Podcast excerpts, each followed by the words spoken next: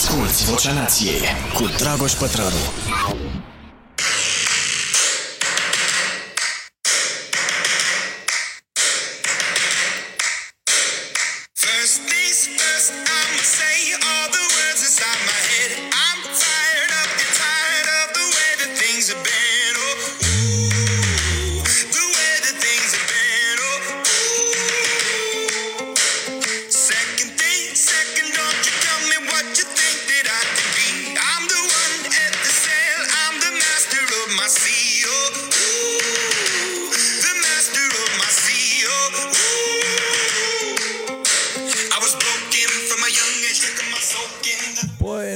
Dacă vă place, cred că a părăit acum foarte tare, singing from heartache, from the pain, taking my message from the veins. dar mie îmi place foarte tare. Și îmi făcusem alte recomandări. Ia uzi.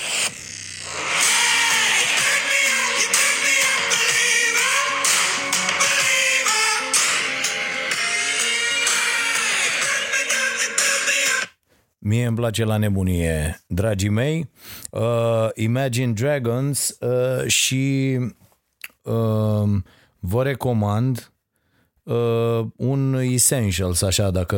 Uh, deci toate piesele bune de la ei într-o combinație pe care o puteți face.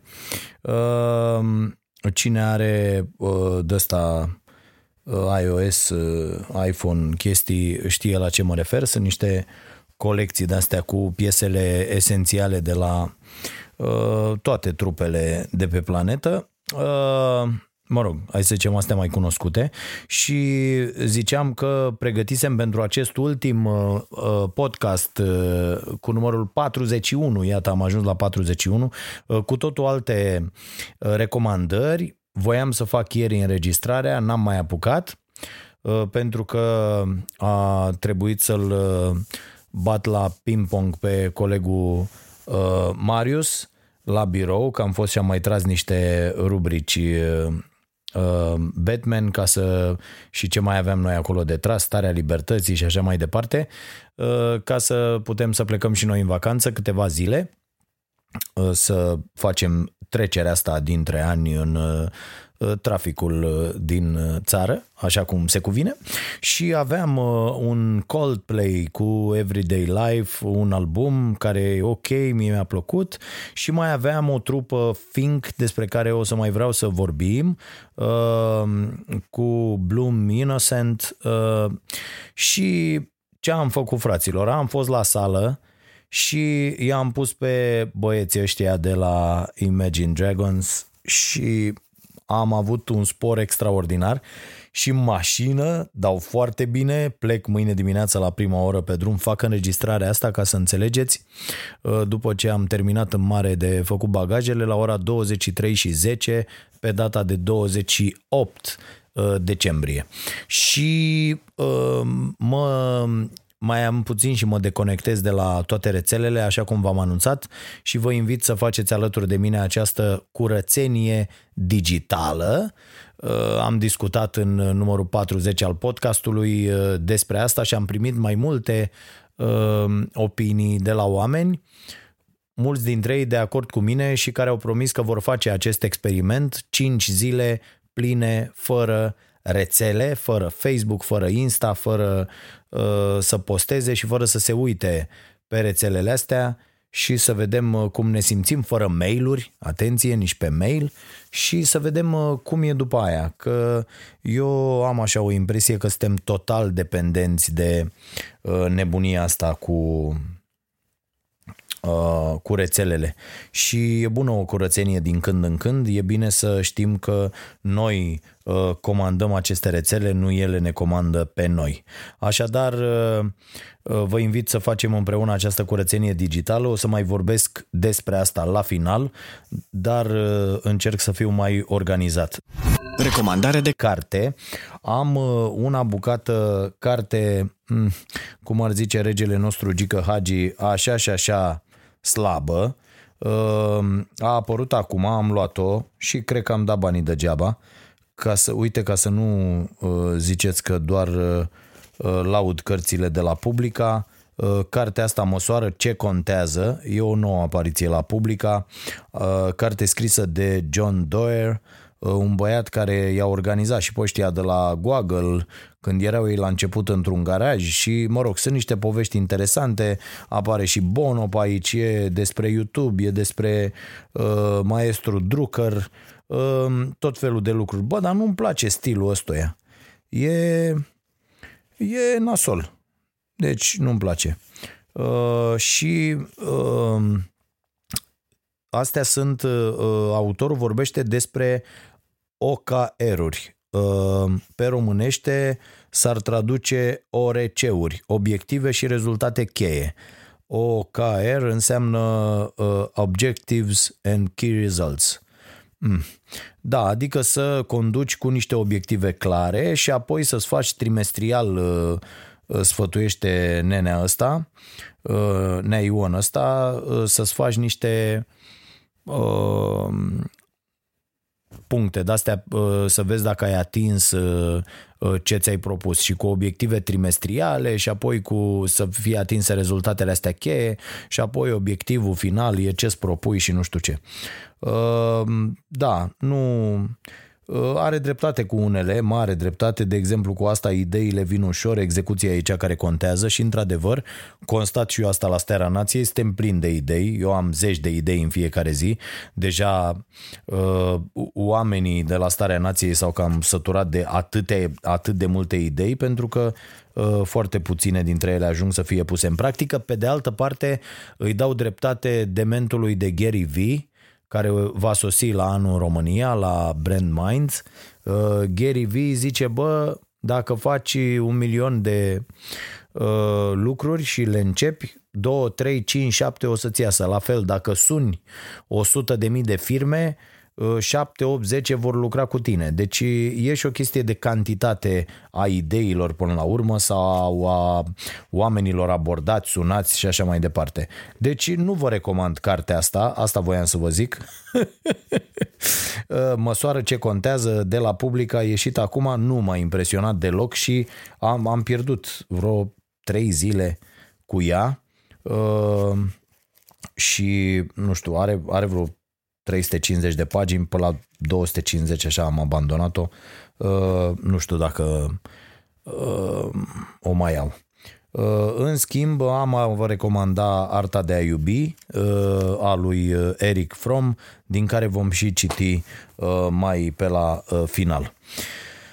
Uh, și uh, după mine, că toți suntem la final de an, uh, cartea anului este asta, Eric Fromm, a avea sau a fi, uh, din care v-am tot uh, citit, cu care v-am tot înnebunit. E o carte scrisă în 1976 și o declar cartea anului 2019, asta pentru că acum am citit-o eu, uh, dar e cartea care m-a influențat cel mai mult, cred. Și am făcut așa o listă, pentru că am o listă în telefon pe care o actualizez așa cam o dată pe lună și sunt peste 70 de cărți uh, pe care le-am citit uh, cap-coada anul ăsta, încă vreo 20 începute și neterminate din diverse motive. Unul e că m-au plictisit și le-am abandonat pur și simplu, deși nu îmi place să fac asta. Am așa o chestie tâmpită pentru că în copilărie nu prea duceam lucrurile la capăt. M-am autoeducat să le duc la capăt chiar dacă nu-mi plac, uh, ceea ce uneori poate fi o tâmpenie Uh, dar uh, vreo 10 cărți dintre astea și vreau să chiar să uh, vorbim despre asta în primul podcast din anul 2020, vreo 10 cărți chiar cred că sunt senzaționale.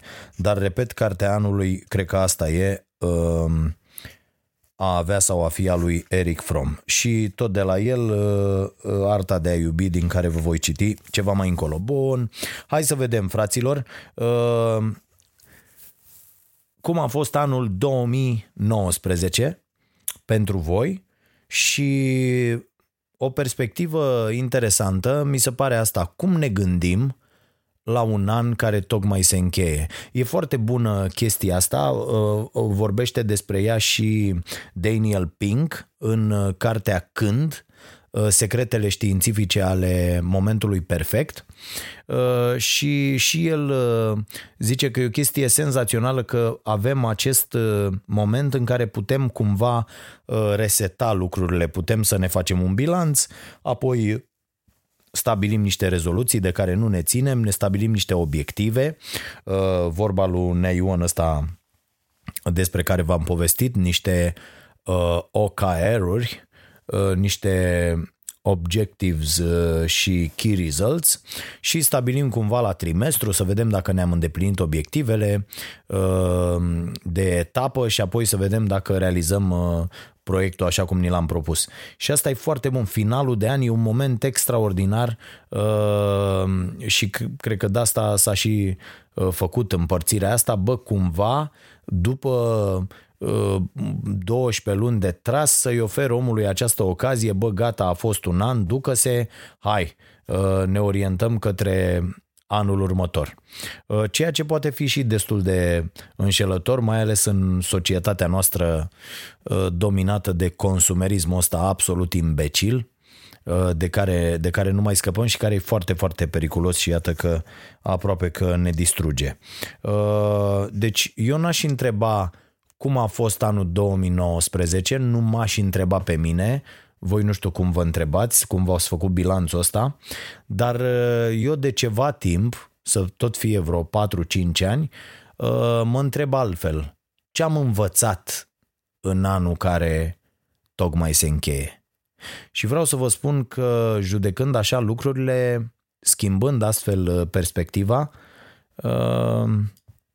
e mult mai bine ți se deschid alte uh, uși și vezi cu totul altfel uh, lucrurile.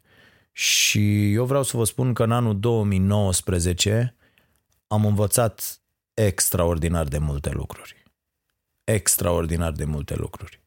Și sunt recunoscător pentru asta. Uh, am cunoscut niște oameni extraordinari, am dezvoltat cu unii dintre ei relații extraordinare Uh, mi-am făcut niște prieteni uh, fantastici, am uh, păstrat relații de prietenie și le-am dezvoltat. M-am întâlnit cu oameni care m-au impresionat, am reușit să ajut împreună cu ai mei colegi de la Starea Nației și cu mulți alți oameni pe care i-am adus la starea nației sau i-am întâlnit astfel, am, am reușit să ajutăm foarte mulți oameni, ceea ce cred că e extraordinar de important. Ehm, o realizare foarte mare pentru mine până în acest moment cred că este zona asta de nutriție, unde am demarat acest proiect cu starea sănătății care uh, mă obligă să învăț foarte mult, să citesc extraordinar de mult, să fac cursuri. Uh, încep în ianuarie un nou curs de nutriție la ISA, ISSA, este uh, societatea uh, americană de sport, ceva de genul ăsta. E, e o chestie foarte interesantă și am luat un pachet acolo și în pachet am băgat cursul de nutriție Uh, și un curs de uh, antrenor de fitness pentru copii. Uh, mi se pare un domeniu foarte interesant pentru că uh, inclusiv copiii care fac sport, am constatat chestia asta, au mari lacune uh, în privința uh, stăpânirii mișcărilor propriului corp, motricitate și așa mai departe. Le zici mâinile în lateral, unui cu mâna sus, altul cu mâna, o mână în jos, o, nu, sunt, nu sunt conștienți de uh, propriul corp, de ce mișcări ar trebui să facă și mi se pare foarte uh, interesant domeniul ăsta, cum să înveți pe copii Uh, să se miște, să facă sport să... și cred că mi se, mi se pare foarte interesant domeniul și de asta am zis să aibă să fac un curs pe zona asta. Uh, și am făcut mai multe cursuri anul ăsta, iarăși am învățat foarte multe lucruri bune. Am renunțat la carne în urma lucrurilor învățate uh, despre care nu prea se povestește. Uh, citeam zilele trecute inclusiv recomandările Organizației Mondiale a Sănătății, uh, care sunt incredibile, dar despre care nu vorbește nimeni. O Organizația Mondială a Sănătății recomandă un consum foarte, foarte redus de uh, carne, dar nimeni nu vorbește despre asta. Eu sunt foarte, foarte impresionat de, de mine și de cum mă simt după șase luni, pe 19 iunie am renunțat la carne, după șase luni fără carne. Uh, mănânc în continuare, deși destul de rar în ultimele trei luni Uh, pește uh, și mai mănânc două ouă pe săptămână. Uh, sâmbătă, când știți, v-am mai spus, prepar eu omleta în casă pentru toată lumea. Dar este o omletă, dacă pot să zic așa, vegetariană. Da, pot să zic. În sensul că e fără, fără carne.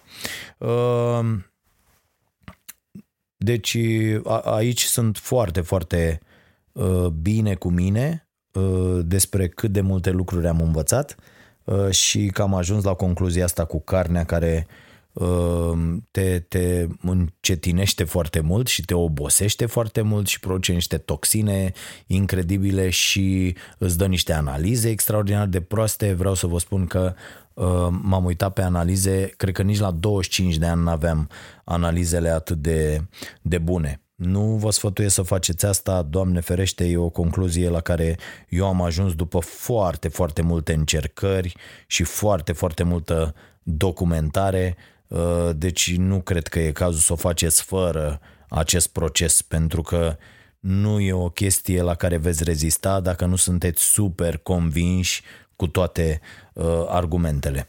Uh, apoi uh, m- sunt foarte, foarte mulțumit uh, pentru că anul ăsta uh, ai mei copii continuă un proces de creștere și de învățare foarte, foarte ok și sunt extraordinar de, de mândru de ei.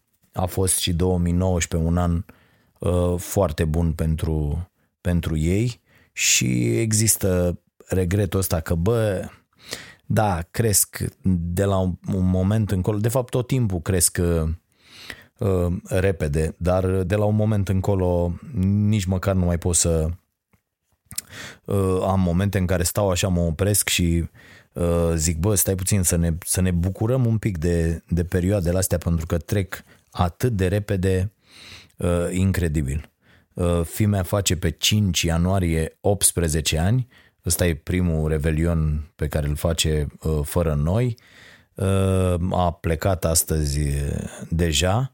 Și stai așa, bă, te gândești ca părinte pe lângă faza asta, bă, îți dai seama, a făcut copilul 18 ani, uh, și te gândești, bă, uite, termină clasa a 12-a, uh, auzeam discuții de astea între părinți când, uh, când am dat la uh, liceu, când am terminat liceu și erau, păreau cumva uh, ireale discuțiile astea. Mamă, îți dai seama că să am, o să ajung și eu să am un copil, să termine copilul liceu, să stau, să mergi cu el la facultate, să uite cum am fost eu cu fimea, să vadă ce, cum, în ce fel să-și aleagă uh, în ce vrea să facă mai departe și să poți să fii acolo, să-l sprijin pe copil, să fii un părinte tânăr, uite ăsta e un sfat pe care vi-l dau, bă, faceți copii de tineri, că altfel, altfel vă înțelegeți cu ei, altfel vă înțeleg și ei pe voi, uh, altfel trăiți, toate lucrurile le duceți, greutățile mult mai ușor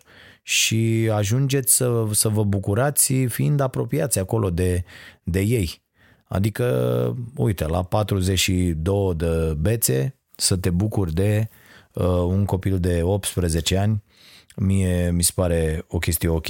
Apoi anul ăsta, fraților, e anul în care am pornit uh, uh, podcastul ăsta și e o chestie pentru care vă mulțumesc și vă sunt recunoscător pentru că zi de zi învăț de la voi. Uite, de pildă, fără podcastul ăsta, să vă dau un simplu exemplu, fără podcastul ăsta din care Uh, nu, uh, nu scoatem bani, nu avem niciun fel de uh, astfel de interes, e o simplă unaltă de comunicare între mine și telespectatorii emisiunii Starea Nației, deși am aflat destul de mirat că există foarte mulți telespectatori numai puțin să nu intre asta laptopul în stand-by. Da, foarte mulți ascultători ai podcastului care nu sunt telespectatori ai emisiunii și mi se pare uh, destul de, de interesant.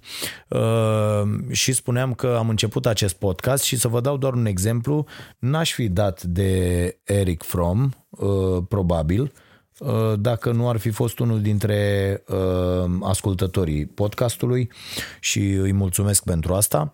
Uh, Apoi, uh, și, și din foarte multe mesaje venite de la voi, uh, învăț. Învăț mult, foarte mult, nici n-aveți idee. De fapt, pe mine mă ajută podcastul ăsta uh, prin mesajele pe care le primesc mult mai mult decât vă ajută pe voi.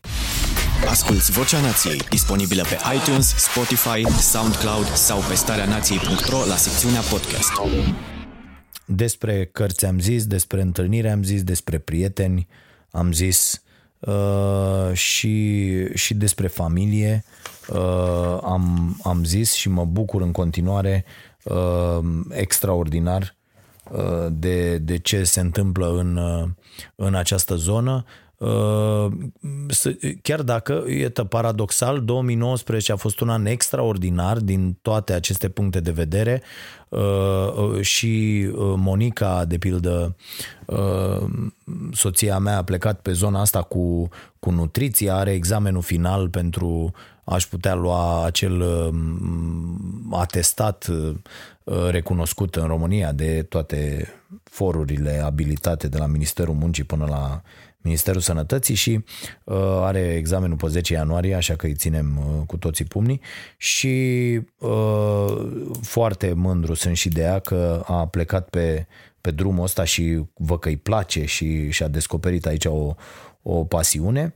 Uh, culmea, ce voiam să zic, că în ciuda acestor uh, uh lucruri, 2019 n-a fost un an bun uh, că de-aia, de-aia am zis să punem întrebarea ce am învățat în 2019. Că dacă luăm să judecăm 2019 în termenii uh, consumeriști, neoliberali, centrați pe profit, uh, acești termeni impuși de societatea în care trăim, atunci 2019 a fost un an cam de căcat pentru, uh, pentru mine, mult mai neprofitabil din punct de vedere financiar, cu mult mai Uh, puține uh, investiții față de anii precedenți, cu uh, venituri mult mai mici, cu cheltuieli mult mai mari, cu o presiune mult mai mare pusă pe societatea care editează toate mm, și are grijă de toate aceste proiecte și titluri. Deci n-a fost o chestie tocmai ok. Și avem și nerealizări, foarte multe nerealizări Uh, poate mai multe decât realizările și nu e rău să se întâmple așa. Uh, lucru pe care regret, regret cel mai tare în 2019 este că n-am dat drumul la, la școala nației, n-am reușit încă. De aceea uh, am stat de vorbă și cu oamenii de la Starea Nației și cu a mea colegă Edit, cu care lucrez la, la acest proiect și care s-a apucat foarte serios de, de treabă în ultimele două luni și uh, pentru 2020 ăsta e practic principalul meu obiectiv. Uh, mă rog, se anunță un an despre care v-am spus, vreau să vorbim în primul uh, podcast uh, uh al anului, care va fi probabil undeva pe uh, 5, sper. Uh, dacă nu îl facem, sigur, în săptămâna 5-12 uh, ne adunăm și noi de pe drumuri și uh, o să facem asta, dar uh, asta, asta regret foarte tare că în 2019 n-am reușit uh, să dăm drumul la acest proiect prin care noi ne propunem o chestie uh, despre care mulți au zis că e o nebunie și că nu o să ne reușească să oferim educație de înaltă calitate accesibilă tuturor. Și mm, sper să, să reușim să facem asta într-un timp uh, cât mai scurt.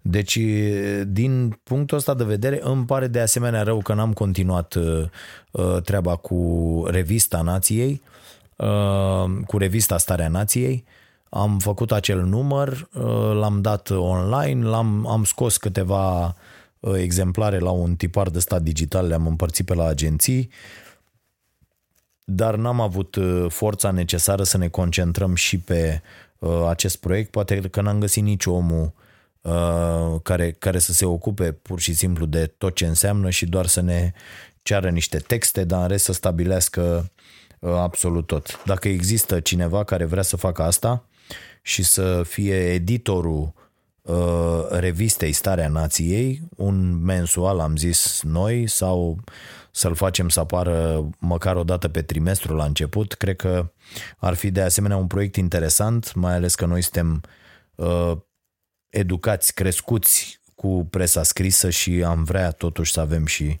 un astfel de uh, produs tipărit, chiar dacă ați văzut ușor, dar sigur sau repede și sigur uh, tiparul moare. Uh, și cred că e foarte important să vă puneți cu toții această întrebare și să ne punem cu toții această întrebare. Bă, uite, anul ăsta am învățat ceva? Ce am învățat anul ăsta? Am învățat lucruri bune? Sunt, uh, mă fac toate aceste lucruri pe care le-am învățat o persoană mai bună? față de mine, față de ceilalți, cu mine, cu ceilalți, în raport cu toți oamenii din, uh, din viața mea, din viața noastră. Uh, și cred că e foarte necesară o astfel de analiză pentru că ne poate modela un comportament că dacă la sfârșitul anului ai de zis, da, ba, am fost la muncă, am realizat așa câteva proiecte pentru Uh, profitul altor băieți, nici de cum pentru profitul meu. Am luat un salariu, am fost în două vacanțe, am băut și am mâncat ca un porc în fiecare weekend cu prietenii și bă, cam asta e. N-a reușit nici să mai fac niște cursuri, nici să pun mâna pe o carte, 2, 3, 10, 20, 30. Uh, și cam asta, bă, dacă e cam asta e viața și sunteți mulțumiți, e ok, e, e foarte bine. Uh, dar uh, dacă vreți să vă raportați astfel la, altfel la, la viață, cred că mm, ar trebui să schimbați ceva. Uh, nu știu, plecând de la felul în care vă hrăniți până la modul în care alocați timp pentru a-i ajuta pe alții, nu știu, de la un simplu voluntariat Uh, până la acțiuni ceva mai uh, concrete și mai consistente. Și vreau pe această cale să, să le mulțumesc și tuturor celor care au contribuit la, la rubrica noastră Ceasul Bun. Am ajutat foarte mulți oameni și uh, colega mea Larisa, uh, care uh, urmează să aibă și un copil, iată altă realizare pe 2019 a muncit extraordinar de mult astfel încât acele familii uh, ale căror necazuri le-am prezentat la, la Starea Nației, la, la rubrica Ceasul Bun, să, să primească, știu eu, cât mai mult uh, astfel încât să treacă mai ușor peste anumite greutăți. Pentru anul următor ne propunem chestii și mai importante, uh, cum ar fi să ridicăm o casă pentru o familie pe care am și uh, prezentat-o noi undeva prin, uh, prin octombrie și uh, sperăm să reușim asta. Sper să reușim din tot ce facem la Starea Nației să ajutăm în continuare familiile răspândite prin țară de care, de care avem grijă de, de ani buni și care depind cumva de, de succesul nostru. Mi-e, mi-e groază uh, Uh, ce s-ar întâmpla dacă s-ar, uh, s-ar termina uh, treaba asta cu, cu emisiunea și n-am mai putea să, să-i sprijinim pe acești oameni. Un mare eșec pentru mine do- în 2019 a fost că uh, pe finalul anului am, uh, am încheiat, să zic așa, destul de rău uh, uh, povestea cu uh, cele trei fete de care uh, avem, am avut grijă, iată, cred că s-au făcut uh, peste 2 ani de când le mutasem aici la Ploiești, știți toată povestea cu masă, casă, cu tot ce trebuie și nu n-au mai vrut, Ehm, chiar dacă două dintre fete au rămas aici la școală, fac naveta, s-au dus înapoi la acel canton CFR de la Florești, unde stau în, în niște condiții total aiurea, dar eh, asta e. Ehm, o iau ca pe un eșec personal, n-am reușit să, să mă ocup îndeajuns, ehm, Mm, asta e. N-am vrut uh, rezultate, am vrut doar ca uh, ele să-și vadă de treabă și să vrea să facă uh, lucrul ăsta în continuare, să se ocupe de ele și de viața lor și de ce vor fi și n-au înțeles lucrul ăsta, în principal n-a înțeles uh, uh, tatăl și le mulțumesc pe această cale oamenilor din Câmpina uh, Uh, inclusiv lui Ionuț uh, de la Omul Design, care uh, are grijă împreună cu alți oameni acum de fete. O mai facem și noi, dar na, de la distanță e altceva, adică ele erau cumva responsabilitatea mea totală, cu chirie plătită în, în fiecare lună, cu oameni care se ocupau de la mâncare până la Uh, plata anumitor uh, facturi și cărora de asemenea le mulțumesc, dar iată că uh, nu toate ne reușesc și nu toți oamenii pe care îi întâlnim și vrem să-i ajutăm demonstrează până la urmă că vor să fie ajutați. Unii pur și simplu nu vor și asta e. Bun, hai că am vorbit destul despre treburile astea. Ehm, deci cred că ar trebui să ne întrebăm cu toții și asta să fie tema și aștept și răspunsurile voastre. Bă, ce am învățat în 2019? Pentru că eu cred că în 2019 uh, am învățat cele mai multe lucruri, uh, cred că din, uh, dacă iau așa toți anii din, poate din ultimul deceniu. Uh, pentru că, nu știu, curba asta de învățare, odată ce e accelerată și odată ce urci așa pe ea, uh, duce din ce în ce mai sus și e mare lucru dacă reușești să, să ții ritmul.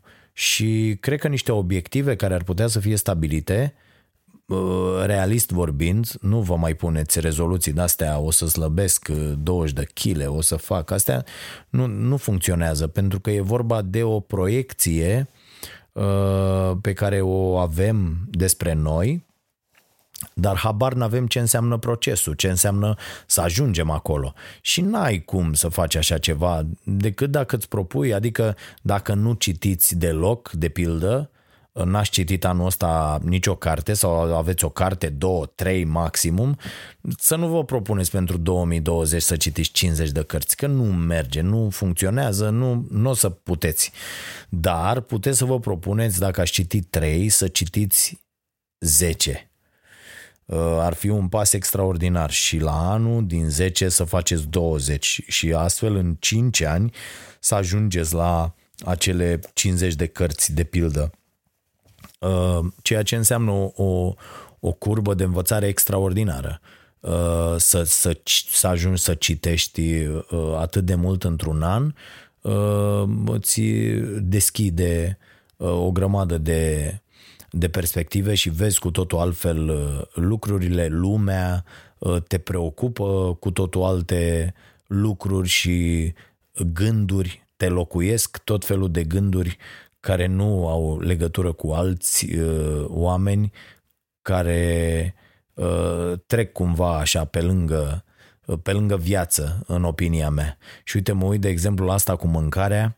Pentru mine Crăciunul ăsta a fost așa, dați-vă seama, după, nu știu, 25 de ani în care principala mea preocupare a fost mâncarea, după 40, că am făcut foamea de mic, după 42 de ani în care preocuparea mea principală a fost haleala, v-am mai povestit chestia aia, că dacă deschid frigiderul și dacă este gol, mă apucă foame instantaneu. E o chestie, uh, o reacție pe care o am de, de mic atunci când vedeam permanent frigiderul gol. Și Ehm, după, după toată perioada asta în care am trăit ca să mănânc, am realizat ce înseamnă, mai ales după ce am renunțat la carne, ce înseamnă să mănânc ca să trăiesc.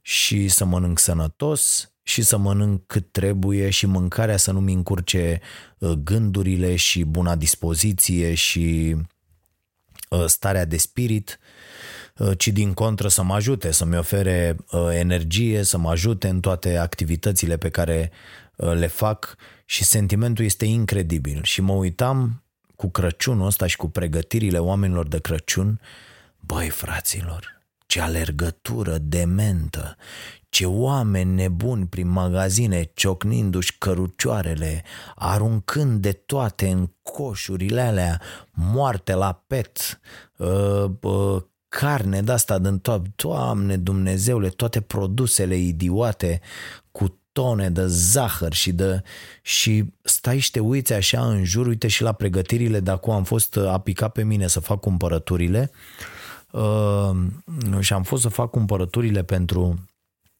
ieșirea asta de câteva zile uh, și mă uitam, băi, incredibil, bă, cât de cât de, mult, cât de multe lucruri absolut idiote mâncăm, care ne încurcă, nu ne ajută, ne încetinesc în loc să ne uh, accelereze uh, viața și să ne dea energie și nu avem absolut nicio întrebare cu privire la asta. Mi se pare fantastic și să nu te pregătești deloc. Deci noi ne-am, nu ne-am pregătit pentru Crăciun, de pildă.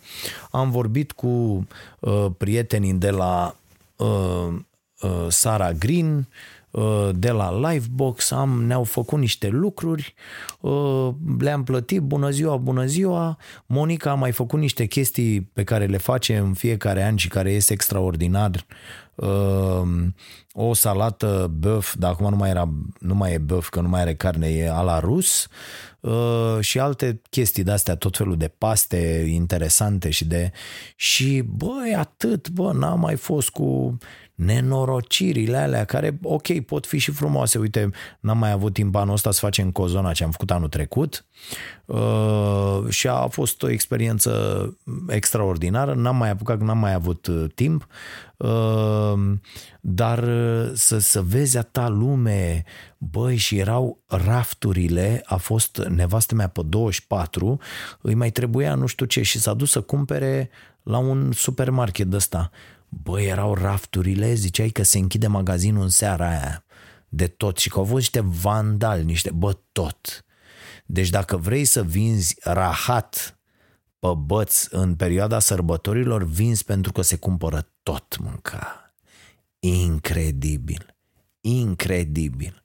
Și este faptul că sărbătorile sunt despre mâncare, pentru mine, care, repet, am trăit 42 de ani ca să mănânc și mi se părea absolut normală treaba asta cu un an, cu 2 ani, cu 5 ani, cu 10 ani și eram dintre cei care aleargă ca demenți și stă în stare să bată cu tine pe o chestie care doar una a mai rămas la raft uh, și care cumpăra să fie mult, să fie toa, așa, stau și mă uit și zic, Doamne Dumnezeule, ce tâmpit am fost ce cretin am fost atât de mult timp. Sper să uh, sper cât mai mulți dintre voi să își pună întrebările astea și să vadă dacă nu cumva lăsându-se purtați de aceste sau lăsându-se uh, conduși de aceste valori actuale ale consumerismului ăsta, ăstuia dement, uh, nu cumva uh, fac o mare greșeală uh, lăsând viața să treacă așa pe lângă ei. Și o să vă citesc niște lucruri chiar legat de asta din, din Arta de a iubi uh, a lui Eric Fromm, pentru că uh, mi se pare uh, foarte frumos și interesant cum pune el problema. Hai să luăm și niște... A, apoi mai e o chestie, bă, cu astea, bă, cu bagajele, bă, frate, bă, cu bagajele, fost bagajele. Uite, sor mea nu reușește, bă, să facă bagaje și pleacă cu foarte multe la ea, foarte multe. Sunt ea, uh, deci ea cu fisul, uh, uh, ea și fisul au mai multe bagaje decât avem noi. patru persoane, deci mi se pare incredibil. Și uh, la mine eu fac bagajele ceva, jumătate de oră, indiferent, oriunde aș pleca, bă, pun, deci e foarte simplu, câți chiloți îmi trebuie, câți ciorapi îmi trebuie, asta e principala chestie, dacă am de ies, ieșit undeva de asta, să ai o pereche de pantaloni, o pereche de pantaloni de training sau un training și apoi vezi câte zile stai. Stai 5 zile. Bă, mi-au acolo să fie 10 tricouri, că mai, na, cum e acum, mai ești la zăpadă, mai fac alea, hainele de zăpadă și bă, gata, o bluză acolo, o chestie, un plover și s-a terminat lucrarea. Ce naiba să-ți mai, doamne, iartă-mă, alea de baie cu tot ce trebuie, cu periuță, pastă și cosmetice și ce mai e și gata, tată, s-a terminat bagajul. Cât să-ți ia? 20 de minute, un sfert de oră, ai o, un geamantan de la, l-ai deschis, le arunci acolo, hai tată să plecăm, oriunde. Da, mă rog, unii nu sunt așa. Voi scrieți, Pătraru citește. Ia uite, salut Dragoș, sunt uh, uh, Popa Florin Dumitru. Referitor la deconectarea de care vorbeai în episodul 40, voi face și eu asta. Este, mă, bravo! Iată, am mai uh, uh, atras pe cineva de partea bună a forței. ta na na na na Bă, mi se pare o experiență foarte interesantă și uh, cei care vreți să o faceți, uh, să știți că e uh, ziceți voi, a, eu nu sunt domne, n-am nicio problemă, nu sunt dependent și dacă vă opriți toate astea, deci să le dezactivați acolo de la date celulare dezactivate pentru tu, tu, tu, tu, tu, tu, tu, și să le dezactivați și să folosiți telefonul uh, doar ca telefon, da? deci doar telefon pur și simplu, să puteți să sunați și să primiți mesaje urgente de la rude, prieteni, doamne ferește, uh, care ar putea avea probleme. Bă, dar în rest nimic. Deci nimic, nimic, nimic, nici o rețea, nimic, absolut nimic. Uh, și e un exercițiu pe care uh, eu vreau să-l fac acum pentru 5 zile și să vedem cum e. Uh, tot uh, Florin Scrie, 2. Mie îmi place tare mult când citești anumite idei din cărți. Cred că poți introduce în formatul obișnuit al podcastului scurte pasaje foarte interesante dintr-o carte. 10-15 minute spune el. Uh, da, o să facem, o să citim la final dintr-o carte, din cartea uh, săptămânii eventual, uh, dar nu 10-15 minute, mi se pare mult. Citesc așa niște idei, apoi zic și eu o părere și aștept apoi părerile voastre. Tot referitor la episodul 40, ideea cu venitul minim garantat din care uh, din carte m-a inspirat foarte mult. Da, uh, venitul minim uh, universal despre care se vorbește acum la nivelul întregii Uniuni Europene este într-adevăr o idee nu interesantă, e deja o idee obligatorie care îi sperie foarte tare pe imbecilii noștri guvernanți. Uh, care nici măcar nu concep că ar putea să devină realitate așa ceva, va deveni realitate, iar uh, tâmpiții ăștia care nu cred în această idee uh, aia e, vor muri de ciudă, nu știu ce naiba o să întâmple cu ei, dar uh, tare curios uh, aș fi să am o discuție după ce acest venit minim universal va deveni realitate. E o chestie care probabil se va întâmpla 2020-2022, uh, cel mai târziu, cred, la nivelul Uniunii Europene, să am o discuție cu ăla, cum îl cheamă pe ăla de la ASE, Cristian Păun, parcă, ăla de profesor la ASE și îl sfătuiește pe uh, papagalul ăsta de Orban. Și mi se pare genial că uh, ăla are niște postări pe Facebook, dacă îl urmăriți, mie mai trimit oamenii uh, capturi cu postările lui, te tăvălești pe jos de râs, cum zice el, că uh, salariul minim e o tâmpenie, că bă, niște oameni, vă dați seama că stai profesor la ASE, bă, îți vine să te dai cu capul de pereți, vă dați seama ce învață pe aia, de ce ori e și ăia defecți de acolo din facultate, când ai astfel de profesor, Doamne Dumnezeule, nu mai deschis subiectul, mă rog, trec mai departe. Uh, mulțumesc foarte mult pentru mesaj. Uh, să trec la altul, stați că trebuie să le măresc. Ok, sunt Paul din Sibiu, 36 de ani, tătic de două fetițe foarte drăgălașe, 2 ani și respect și 4 ani, bravo tată, mama, ai de tras. Vezi, bă, uite la 36, ai de așa, ai făcut la 30. Ah, eu la 24 eram acolo, tată. Vezi, să pierde timp, dar bravo, bravo, foarte bine. Împreună cu soția lucrăm la multinaționale, eu inginer, soția programator software, bravo. Așa vă trebuie, ce să zic. Uh, vreau să-ți mulțumesc din suflet, aia nu e exagera, pentru că datorită ție uh, am reușit să-mi schimb modul de viață. Uh, unu, am reușit după foarte mult timp, rușinos de mult, să mă reapuc de citit, studiat. Bă, asta e bine, mă, bravo. Uite, când primez mesaje de-astea, mă simt foarte, foarte bine Uh, că reușesc astfel să-i uh, inspir pe oameni și uh, cei care nu întâlnesc foarte mulți oameni care zic, bă, eu nu citesc, bă, că mă Bă, nu-mi place, bă, să citesc și filmul zice la fel. Bă, nu, n-ai, mă, pierzi timp, nu pot, bă, n răbdare sau chestii de genul ăsta. Bă, fraților, luați o carte care vă place sau despre care uh, cineva vă spune lucruri bune sau, nu știu, uite, cine vrea să apuce de citit și n-a citit de mult să mă sune și să mă întrebe, bă, ia zi mă, ce carte să iau eu ca să mă îmbolnăvesc de citit. Și uh, în funcție de ce domenii vă plac se, se găsește câte o carte și vă spun eu că după aia, pentru că ce vreau să vă spun, uite și vă citesc prima, prima chestie pe care mi-am subliniat-o am publicat-o și pe Instagram din cartea asta, Arta de a iubi. Și e suficient ca să vă apucați de citit. Ia fiți atenți, fraților.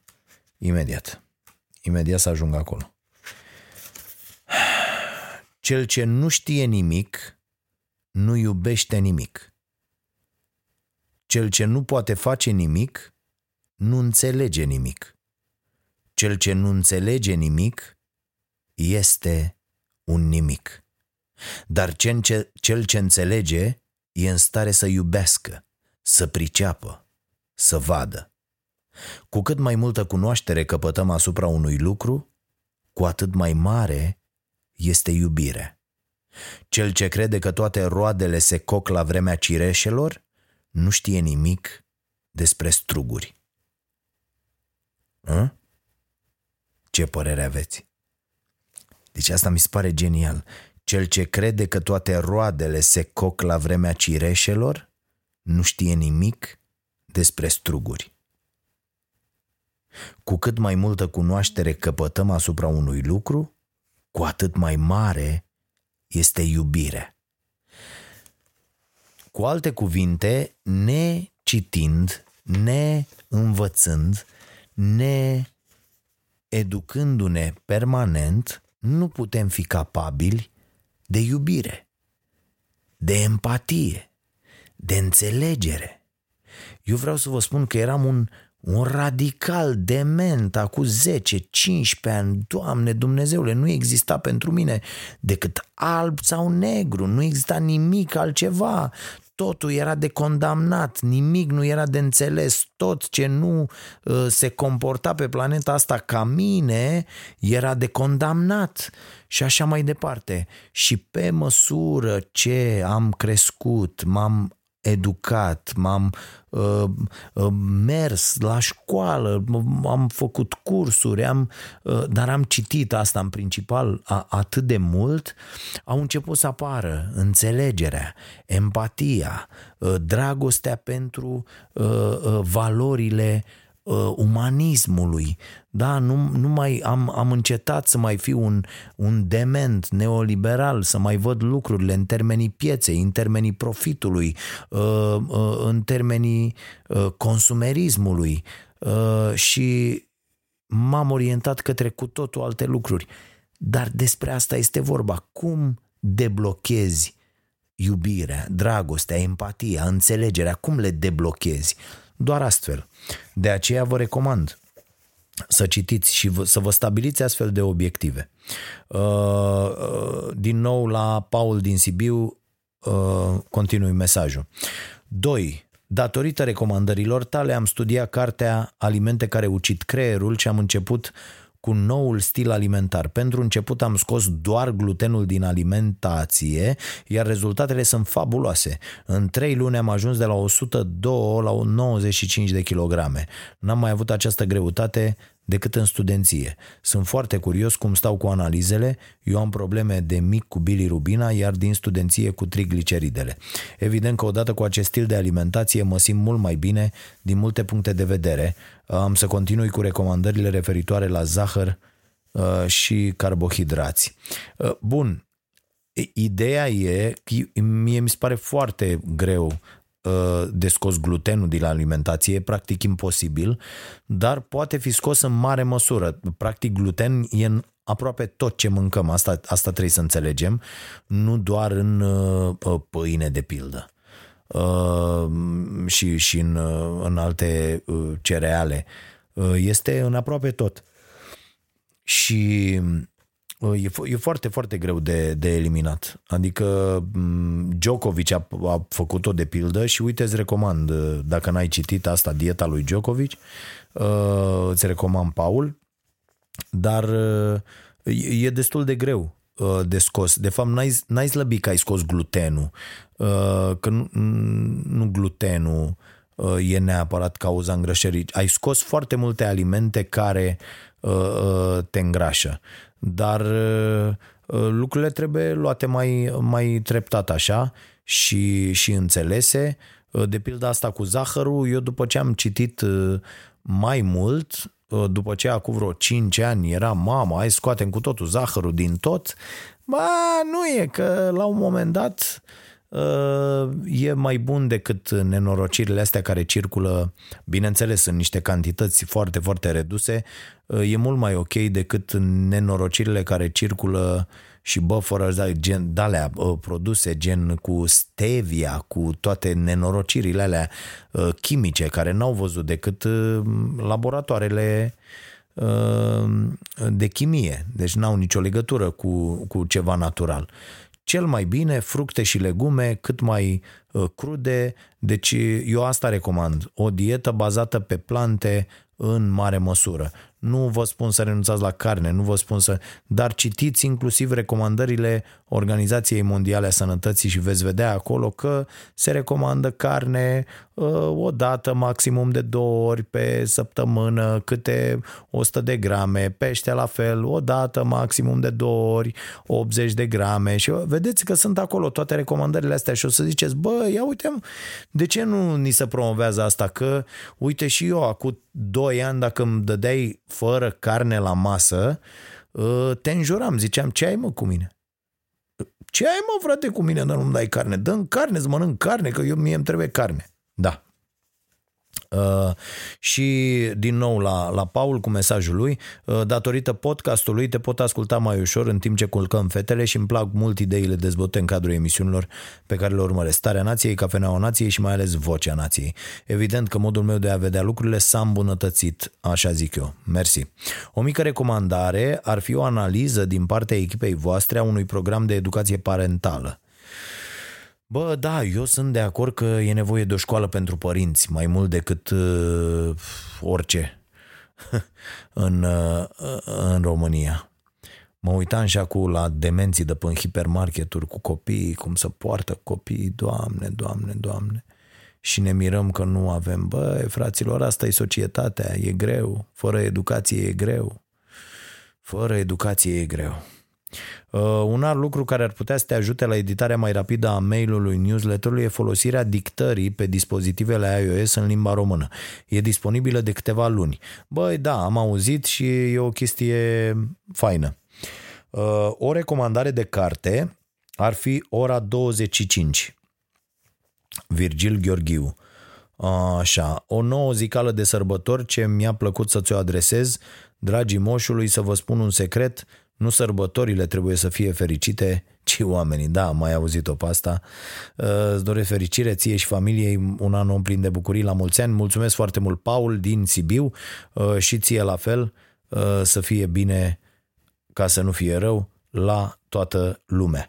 Uh, și pentru că ne apropiem de uh, final, haideți să citim uh, câteva lucruri și să vă las cu câteva gânduri bune uh, și cu uh, încă un îndemn adresat pentru marea deconectare de, de 5 zile, să vedem dacă puteți și să-mi spuneți cum uh, trăiți aceste 5 zile și dacă simțiți cât de depende, că după astea 5 zile o să vă dați seama cât sunteți de uh, dependenți de rețele. Uh, ceea ce e, vă spun e foarte rău. Eu am momente când mă surprind pur, deci când, nu când am treabă, că eu lucrez cu rețelele astea că am treabă, uh, e, e parte, uh, aceste rețele și lucru cu aceste rețele înseamnă parte însemnată a muncii mele uh, de, de zi cu zi. Dar mă surprind, am momente de-astea când dau, mă surprind așa pe Insta și dau ca idiotul și mă uit, mă uit, mă uit, mă uit și după aia mă uit la ceas și îmi dau seama că de 20 de minute fac asta. Mi se pare inadmisibil. Inadmisibil. Da. Citim așadar din Eric Fromm, Arta de a iubi. Majoritatea oamenilor văd problema iubirii ca fiind în primul rând aceea de a fi iubit, mai degrabă decât aceea de a iubi, de a avea capacitatea de a iubi. Pornind de aici, problema va fi cum să se facă iubiți, cum să fie demni de iubire. Pentru a îndeplini acest cel, ei urmează diferite căi.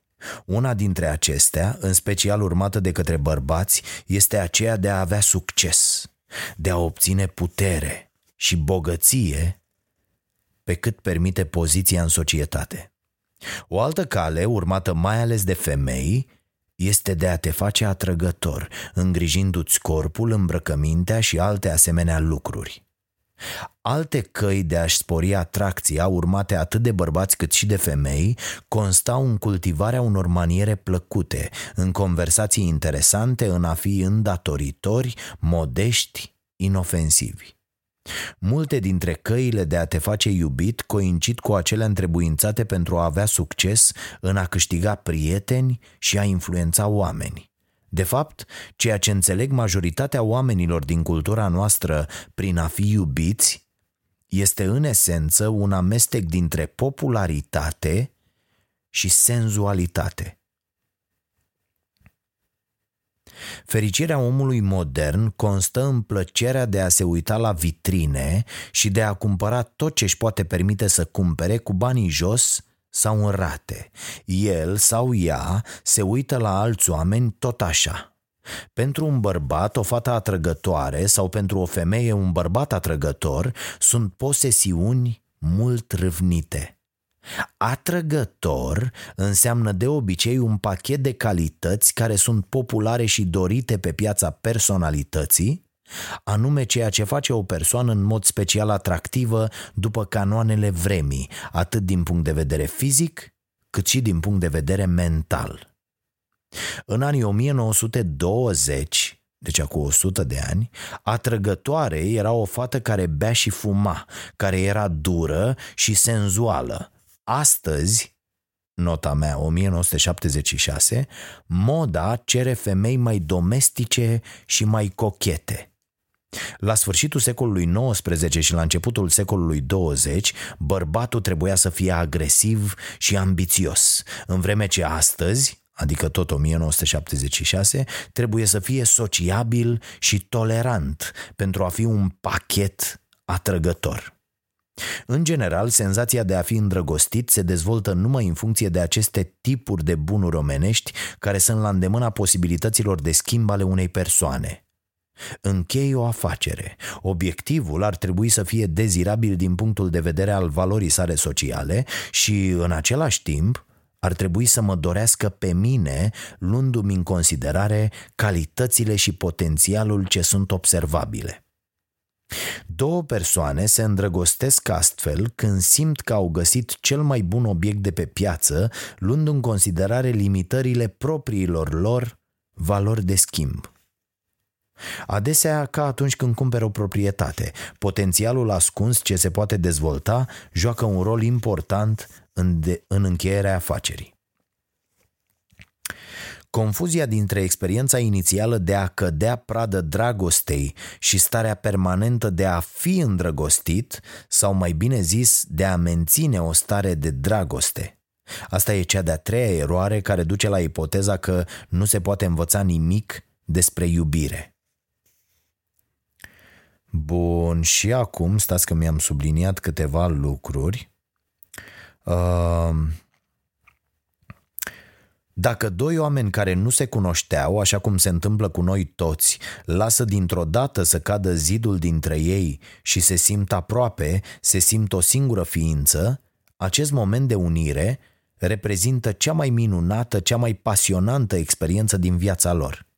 Este cu atât mai minunat pentru persoanele care au fost ignorate, izolate, lipsite de iubire. Miracolul acestei intimități bruște devine adesea mai lezne de îndeplinit dacă este însoțit sau inițiat de atracția sexuală și consumarea actului sexual. Cu toate acestea, felul acesta de iubire nu este în sine foarte durabil.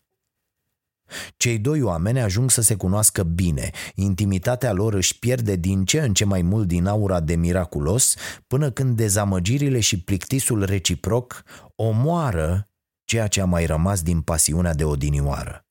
Dar ei nu știu nimic din toate acestea la început. De fapt, ei au atracția puternică pe care o simt unul față de celălalt, această nebunie ca dovada intensității iubirilor, deși aceasta ar arăta cu adevărat doar cât de singuri se simțeau înainte. Această atitudine, că nu există nimic mai simplu decât să iubești pe lume, continuă să fie concepția predominantă asupra iubirii, cu toate că lucrurile nu par să stea deloc așa. Nu există nimic în lume, nicio activitate și niciun proiect care să înceapă cu atâta speranță și care să sfârșească prost atât de adesea precum iubirea. Dacă ar fi fost vorba de orice altă activitate, oamenii s-ar fi întrebat care sunt motivele eșecului și ar fi încercat să învețe cum să îndrepte lucrurile sau, pur și simplu, ar fi renunțat la această activitate.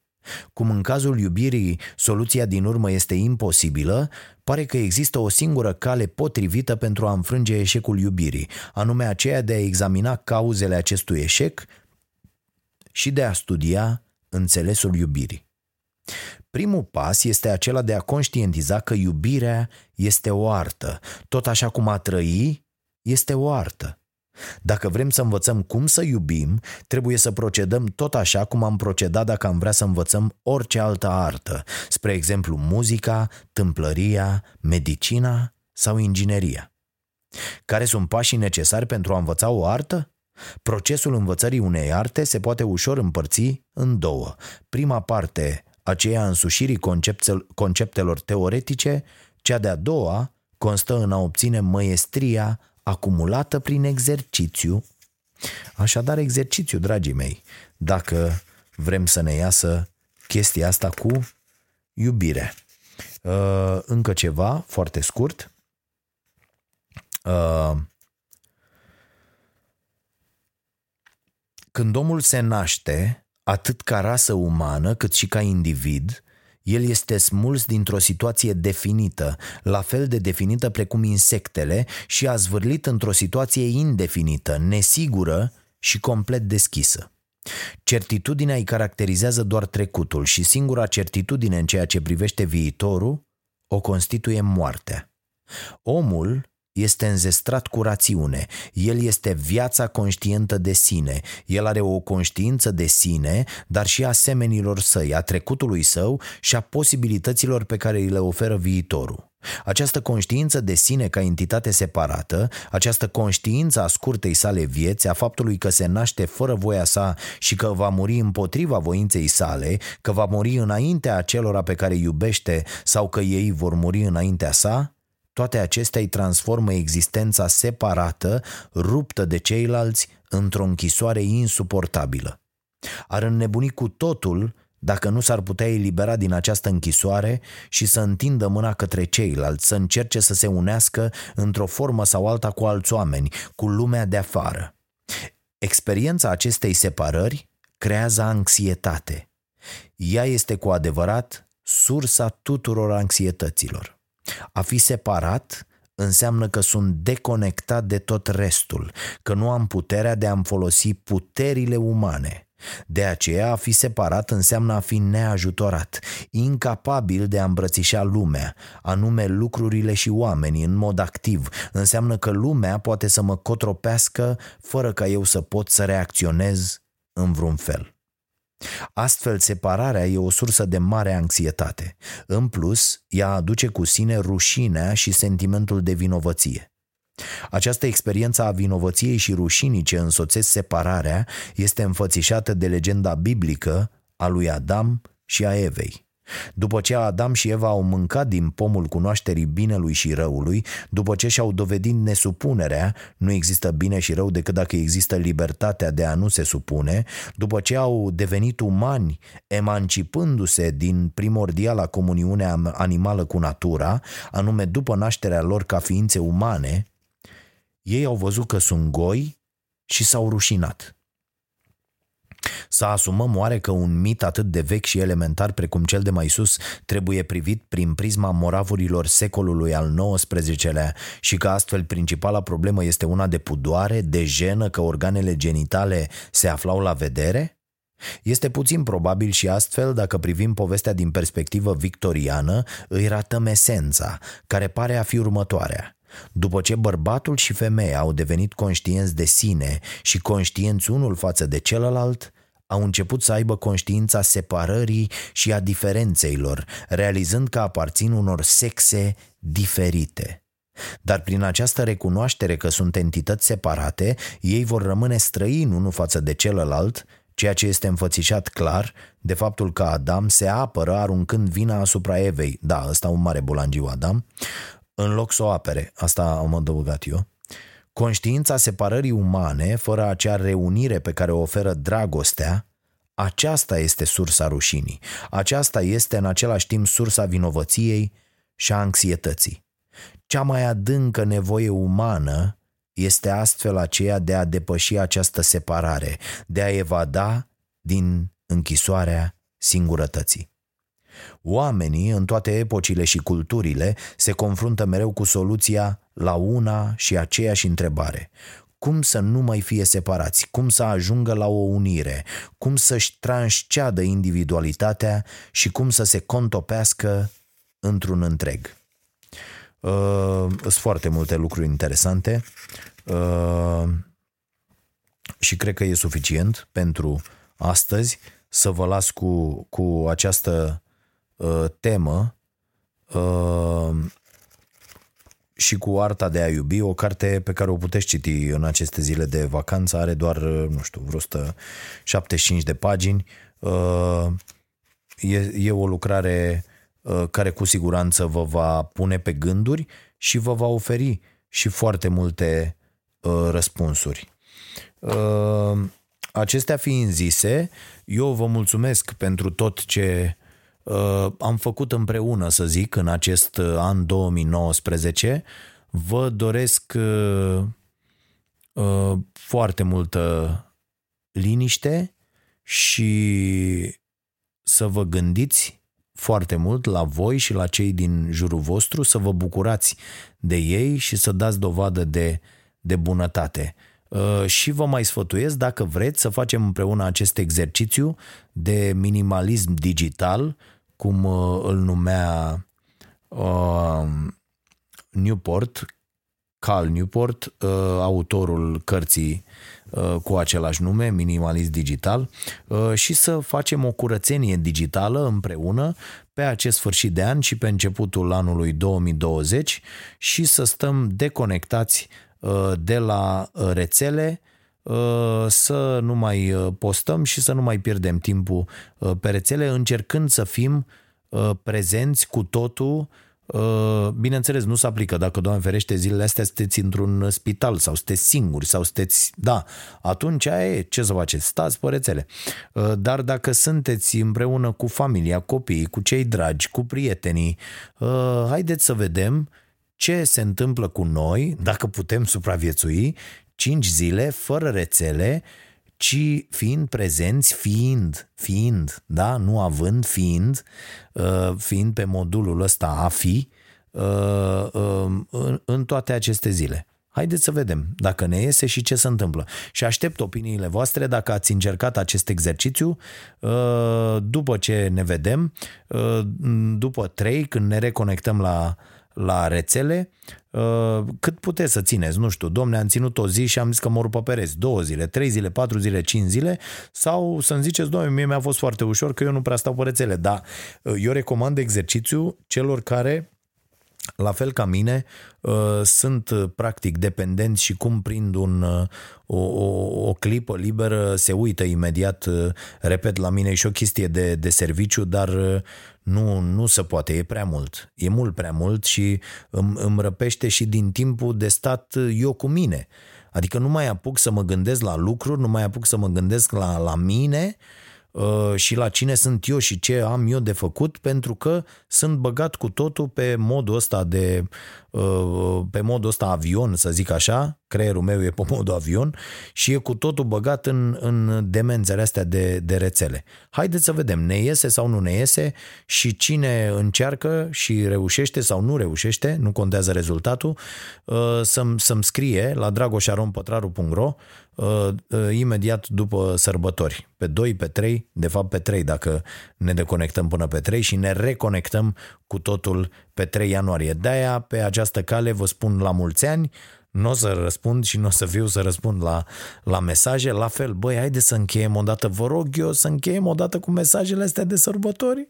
Este o nebunie totală, adică le înțeleg de la oameni care, băi, dar sunt oameni cu care eu de 10 ani n-am schimbat sau 20, n-am schimbat decât mesaje pe telefon. N-am vorbit, nu ne-am sunat odată să ne întrebăm de sănătate, n-am avut odată nevoie unii de alții, hai noroc, hai noroc, la mulți ani, la mulți ani. Bă, Uh, nu, știi, nu sunt așa niște chestii și stai și toată, să mai sunt aia care trimit la toată lista sau mai sunt aia care trimit mesaje redirecționate, doamne, bă, vedeți când trimiteți redirecționat că scrie acolo redirecționat, mai ales astea pe WhatsApp, scrie acolo când redirecționați sau dați la toată lista sau, mă rog.